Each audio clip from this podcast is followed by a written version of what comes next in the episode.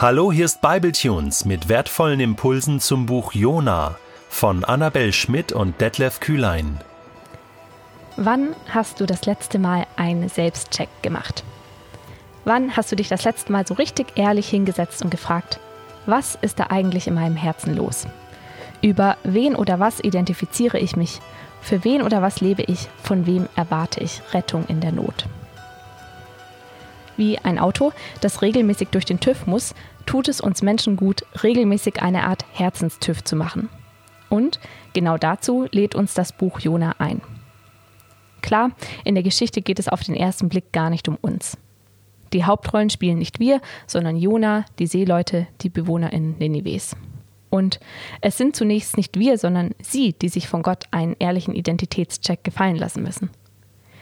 Die Seeleute müssen sich ehrlich fragen, von welchem Gott erwarte ich denn meine Rettung? Die Bewohner in Ninive sollen sich entscheiden, wem sie gehorchen wollen. Und Jona ringt mit der Frage, ob er dem Gott, an den er glaubt, wirklich vertraut. Aber spätestens das Ende des Buches, eine offene Frage, macht deutlich, dass wir in dieser Geschichte nicht teilnahmslos bleiben sollten. Im Gegenteil. Wir sind dazu eingeladen, Teil dieses Dramas zu werden und uns genauso ehrlich von Gott den Spiegel vorhalten zu lassen.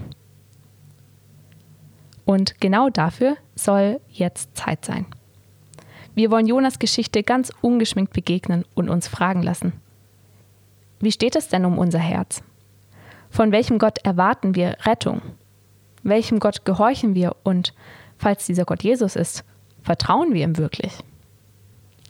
Vielleicht denkst du jetzt, wow, das sind ganz schön große Fragen, ich weiß gar nicht, wo ich da anfangen soll.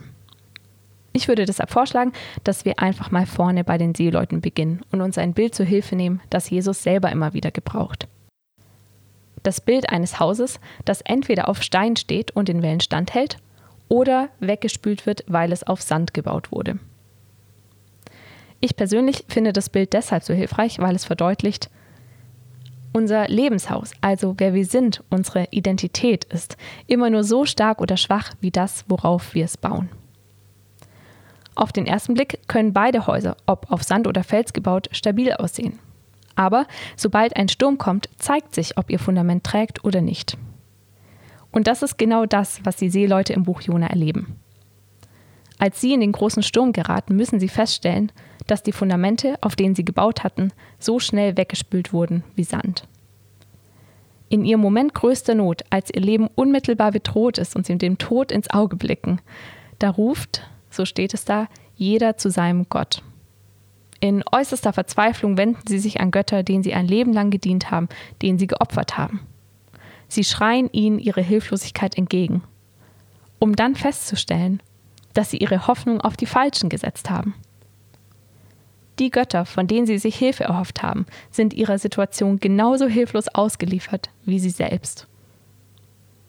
Die Fundamente, auf die sie ihre Lebenshäuser gebaut haben, tragen nicht.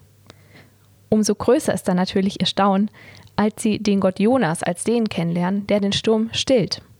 Der Gott Israels, Jahwe, der Schöpfer des Himmels und der Erde. Er gibt ihrem Leben wieder Halt, schenkt neue Hoffnung und damit auch ein neues Fundament, eine neue Identität. Sie sind nicht länger eine Gruppe Seeleute, von denen jeder seinem eigenen Gott dient. Wie Jona sind sie jetzt Männer, die dem Herrn, dem Gott dienen, der die See und das trockene Land geschaffen hat. Sie fangen an, ihr Haus auf ein neues, ein stärkeres Fundament zu bauen. Und genauso wie die Seeleute sich ehrlich fragen, sollen auch wir uns prüfen. Von welchem Gott erwarten wir denn Rettung? Steht unser Lebenshaus auf einem Fundament, das dem Sturm standhalten kann? Denn die Erfahrung der Seeleute lehrt uns, am Ende gibt es nur einen Gott, der wirklich retten kann. Der Gott Jonas, dem wir heute als Christen immer noch dienen. Na gut, könnte man jetzt denken, ich glaube ja schon an Gott und damit ist diese Frage für mich doch eigentlich schon erledigt. Nun ja, nicht so ganz, denn auch Jona muss sich diesen Fragen ja sehr ehrlich stellen. Und das, obwohl er als heiliger Prophet Gottes Willen doch so gut wie kein anderer kennen sollte. Aber spätestens im letzten Kapitel wird deutlich, Jona kennt Gott zwar, aber Vertrauen tut er ihm nicht wirklich. Jonas Reaktion auf Gottes barmherzigen Umgang mit Andersgläubigen, mit dem Bewohner in Ninives, zeigt, dass sein Glaube an Gott bei genauem Hinsehen nicht der wichtigste Aspekt seiner Identität ist. Denn sonst hätte er sich eigentlich mit den Bewohnern Ninives freuen können. Stattdessen kritisiert er Gott für sein barmherziges Handeln. Warum ist das so? Müsste er es nicht besser wissen? Ich glaube, dass es Jona hier so geht, wie vermutlich immer wieder auch vielen von uns. Ja, eigentlich glaubt er an Gott, eigentlich glauben wir an Gott, aber in der Tiefe seines Herzens, in der Tiefe unseres Herzens fällt es uns schwer, Gott ganz zu vertrauen. Vor allem deshalb, weil da immer wieder auch andere Dinge sind, die Gott Konkurrenz machen wollen. Wünsche, die uns so wichtig sind, dass wir anfangen, an Gottes Barmherzigkeit zu zweifeln, wenn sie uns nicht erfüllt werden. In Jonas Fall ist das seine Liebe zu seinem Volk Israel. Die Zugehörigkeit zu Israel, dem erwählten Volk, ist ihm so wichtig, dass er nicht verstehen kann, wie Gott noch irgendjemand außer Israel lieben kann. Vor allem nicht seine Feinde. Jona hat angefangen, sich über seinen Status statt die Gnade zu identifizieren, die ihm diesen Status überhaupt erst verschafft hat und fühlt sich deshalb in seiner Identität, in seinem Selbst bedroht, als Gott noch anderen außer Israel seine Barmherzigkeit schenkt. Geht es dir vielleicht auch manchmal so?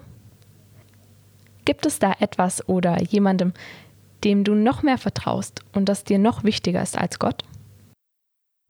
In Jonas Fall war es seine Heimat, aber vielleicht geht es dir ähnlich mit deiner Familie, deinem Beruf, deinem Bankkonto, deinem Aussehen. Sollten dir da gerade diese oder andere Dinge in den Sinn kommen, heißt es natürlich nicht, dass diese Sachen an sich problematisch sind. Wie auch ein Haus aus mehr als seinem Fundament besteht, gibt es eine Menge guter Dinge, die uns ausmachen und die sicher auch Teil unserer Identität, unseres Lebenshauses sind. Familie, Freunde, Heimat, Beruf, Nichts davon ist unwichtig und alles ist Teil des Gesamtbildes. Aber wenn wir anfangen, unsere Identität, unseren Wert von ihnen bestimmen zu lassen, dann verwechseln wir quasi die Wand, das Dach, die Tür mit dem Fundament und fangen an, unser Lebenshaus auf etwas zu bauen, das nie dafür gedacht war.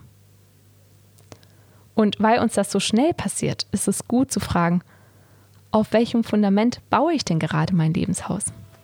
beziehungsweise vertraue ich Gott, dass er mein Lebenshaus gut baut. Denn, wie auch Jonas Identität als erwählter Israelit, hängt auch unsere christliche Identität als Gottes Kinder letztlich nicht von dem ab, was wir geleistet, sondern was Gott für uns gemacht hat. Genau genommen bauen wir unser Lebenshaus also nicht mehr selber, sondern wir lassen es bauen. Und zwar von Gott selber. Und deshalb ist die letzte und vielleicht eigentliche Frage, Hast du die Bauleitung für dein Lebenshaus wirklich von ganzem Herzen an Gott abgegeben? Und vertraust du ihm, dass seine Pläne gute Pläne sind?